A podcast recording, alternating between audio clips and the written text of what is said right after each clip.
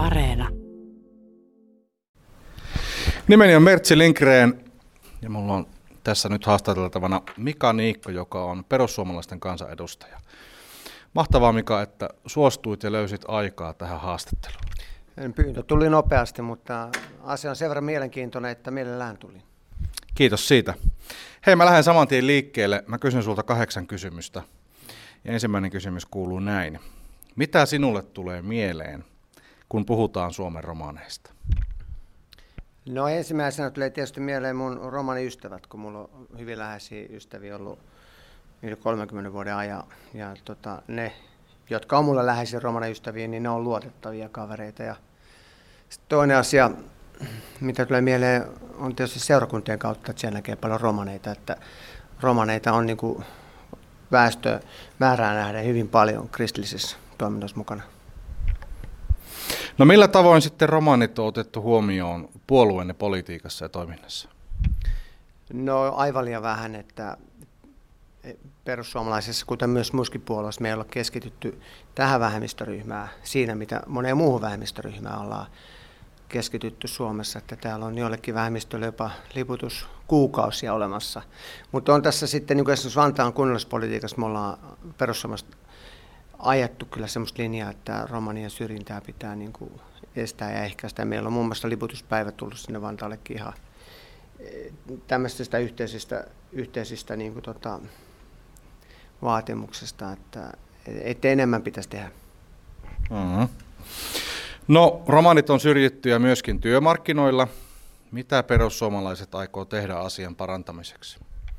No, me ollaan puolueohjelmassa kuulutettu sitä, että ennen kuin tänne nyt ruvetaan valtavalla innolla lisää haalimaan työväkeä ulkomailta tänne, niin meidän pitäisi kumminkin olemassa olevat työttömät henkilöt saada koulutusputkeen ja töihin. Ja tämä koskee myös romaneita siinä, että meidän pitäisi luoda sellaisia polkuja, ettei tule sellaisia ennakkoasenne kynnyksiä, mitä monesti Suomen työmarkkinoilla on myös ulkomaalaisia kohtaa. Ja, ja niihin, niihin pitää niin saada tota, toisenlaiset toiminnat. Ja sitten totta kai on se, että romanit osalta pitäisi, niin kuin, ainakin mitä itse tunnen, niin ne, jotka ovat kouluttautuneet hyvin monet mun ystävätkin, niin kyllä oppisopimuskoulutuksen kautta on monet päässyt työmarkkinoihin kiinni. Mutta valitettavasti täytyy sanoa, että meillä on Suomessa vielä sellaisia asenteita, että vaikka valmistuisi nuoriso-ohjaajaksi ja tekisit sitä työtä vapaaehtoisesti 10-20 vuotta ja sitten kun haet töitä kaupungin nuoriso niin jostain syystä romaania ei sinne ensimmäisenä palkata. Että tämmöisiä kokemuksia on kuullut useita ja siinä mielessä niin kuin nämä tämmöiset tämmöiset ennakkoasennon muurit pitäisi saada niin kuin poliittisella päätöksellä kuriin. Olisiko mitään konkreettisia esimerkkejä, miten siihen voitaisiin poliittisella arvovallalla vaikuttaa?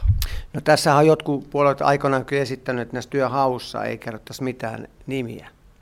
Että katsottaisiin vaan se koulutus ja sitten se CV ja ylipäätään se homma ja sitä kautta päästään ylipäätään sen haastatteluun.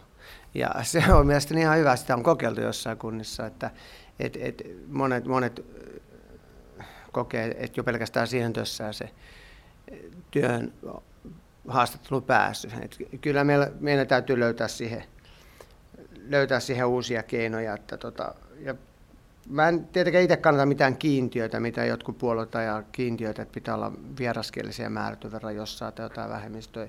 Se ei ole oikea tapa, vaan oikea tapa on niin se asenne ilmapiiri muuttaa nimenomaan siinä virkamiesjohdossa ja niissä eh, virkamies, jotka sitä työntekijää palkkaa. Toki yritysten osalla sitten mennään jo isommissa kuvissa, koska yritykset päättävät itsenäisesti, kenet palkkaa, mutta onhan tästä hyvä esimerkki ollut, ollut niin kuin tämmöisissä isoissa osuusliikkeissä, kuten SOK, jossa ei ole tällaista ennakkoasenne syrjintää mielestäni lainkaan. Että siellä me ollaan taas poliitikot pidetty ääntä siitä, että siellä pitää yhdenvertaisesti kohdella kaikkia. Siellä hän näkee hyvin paljon monesta kansallisuuksissa olevia työntekijöitä myös töissä. Ja vähemmistöjä. Näinpä. No sitten jos puhutaan romanikulttuurista, niin millaisena puolueenne näkee tämän romanikulttuurin säilyttämisen merkityksen aika monikulttuurisessa yhteiskunnassa kuitenkin, missä eletään tämän päivän Suomessa? No romanithan on Suomessa hyvin värikäs ja rikas kulttuuri siinä mielessä, että se on onnistunut säilyttämään oma kulttuurissa tämmöisen eh, yhteiskuntamuutosten murroksissakin koko ajan. Ja kyllä se, mikäli se romanaiset itsestään lähtee, niin sitä kulttuuria pitää vaalia ja yhteiskunnan kautta suojella. Ja sitten tota, tietysti tietoa lisäämällä koulutuksessa ja koulussa varmasti se asennekasvatus romaneita kohtaan pitäisi olla sen kaltaista, että romanit ovat rikas kulttuuri siinä kuin saamalaisetkin esimerkiksi ja ajaa semmoista niin kuin positiivista agendaa esille. Että kyllähän se meistä itsestämme on kiinni, miten me sitä tuodaan esille. esille. Että tota, Sitten on taas tunnen romaneita, jotka itsekin muuttuvat sen kulttuurisen mukana toiseen suuntaan, tai vähän niin kuin menee eteenpäin, että siellä ei niin kuin esimerkiksi aina välttämättä niitä samoja kulttuurisia perintöitä haluta pitää yllä, vaikkapa asuinalueiden tai, tai joillekin muiden asioiden kohdalla. Että se on tietysti romasti itsestään kiinni, miten se kulttuuri kehittyy. Näinpä. No ihan konkreettisesti sitten, miten puolue tukisi romanikielen elvyttämistä? No koska koulut ei siihen mielestäni kyllä kykene kunnat järjestämään, niin tässä pitäisi kansalaisjärjestöjä ottaa mukaan tähän toimintaan. Et meillähän on jos jonkunnäköisiä rahoituksia erityisesti tänne maahan saapuneille vähemmistölle ja vieraskielisille, mutta näissä asioissa en ole itse huomannut, että olisi kansalaisjärjestöllä iso roolia elvyttääkseen näitä toimenpiteitä. Sen, senhän on helppo kyllä sinne panostaa, jos sinne kysyntää on. Ja poliitikot voi siihen tietenkin vaikuttaa laittamalla painopisteitä siihen, että niihin löytyisi myös rahoituksia. No mitä hyvää valtaväestö voisi oppia romaaneilta sun mielestä?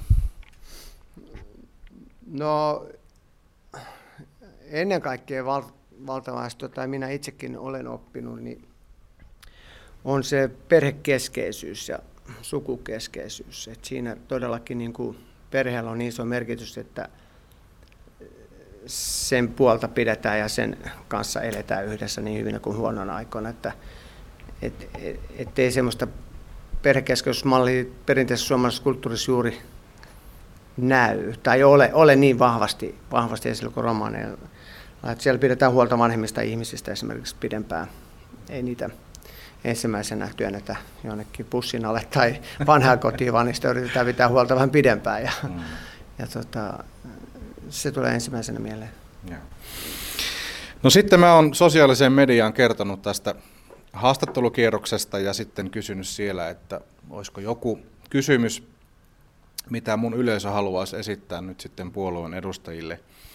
Ja yksi kysymys nousi todella, todella monessa monessa vastauksessa ja se koskettaa tämmöistä aluetta, että mitä puolueenne tekee romanien syrjinnälle, esimerkiksi sisäänpääsyn eväämisessä, eli jos romani taustainen henkilö ei pääse vaikka ravintolaan tai ravitsemusliikkeeseen tai kauppaan sisälle etnisen taustansa tai sitten vaatetuksensa vuoksi, niin mitä puolue voisi tämmöiselle syrjinnälle tehdä?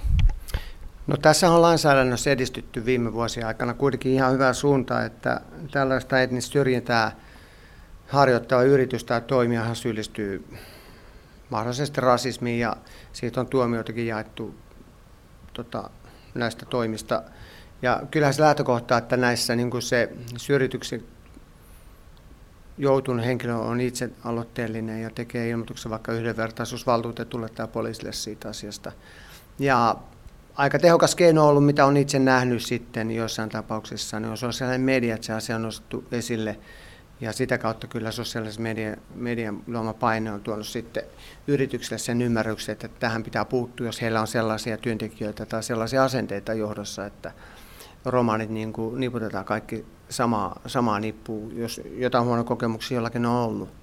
Että, et, mä uskon niitä vahvasti, että tämä asia, asia kyllä ajan kanssa, tai pitäisi olla jo siinä pisteessä, että sitä ei pitäisi juuri tapahtua, koska eihän tätä tapahdu monen, muidenkaan ulkomaalaisten osalla, osalla enää, enää mutta tota, jos ei kehitystä siinä tapahdu, niin poliitikkojen täytyy pitää siitä myös ääntä.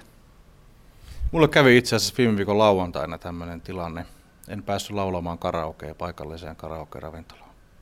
Etkö päässyt sisälle ollenkaan? Pääsen sisälle kyllä, mutta sen jälkeen tuota, tiskin takaa tuli sitten omistaja edustaja ja sanoi, että me otetaan romaneita sisälle.